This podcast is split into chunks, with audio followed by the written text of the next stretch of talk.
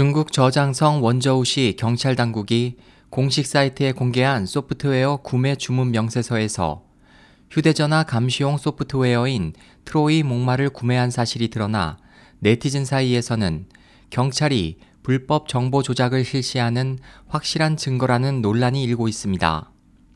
문제의 발주 정보는 이미 삭제되어 볼 수 없지만 7일 현재 구글 캐시를 통해 확인된 바에 따르면 발주처는 중국의 국유 IT 기업입니다.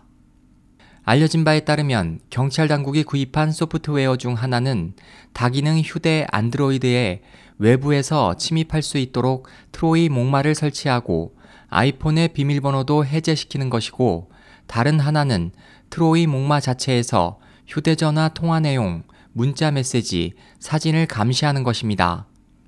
이같이 경찰 스스로 조작을 폭로한 것에 대해 인터넷에서는 이 같은 기밀을 공개한 것은 하나의 전진이다.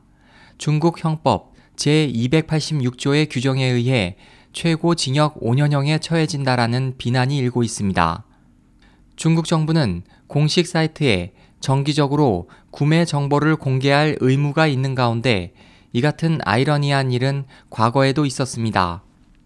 2013년 12월 산둥성 웨이하이시 당국이 공개한 정보에 따르면 웨이하이시는 중국 정부의 인터넷 봉쇄 프로그램 금둔을 돌파하는 소프트웨어를 구입했습니다.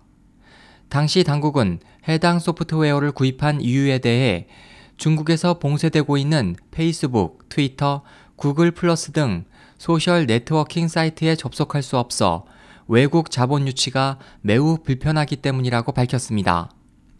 지금까지 중국 정부는 해킹에 반대한다고 강조하며 미국 등이 불법 정보 조작을 비난할 때마다 강하게 부인해왔습니다. SOH 희망지성 국제방송 홍승일이었습니다.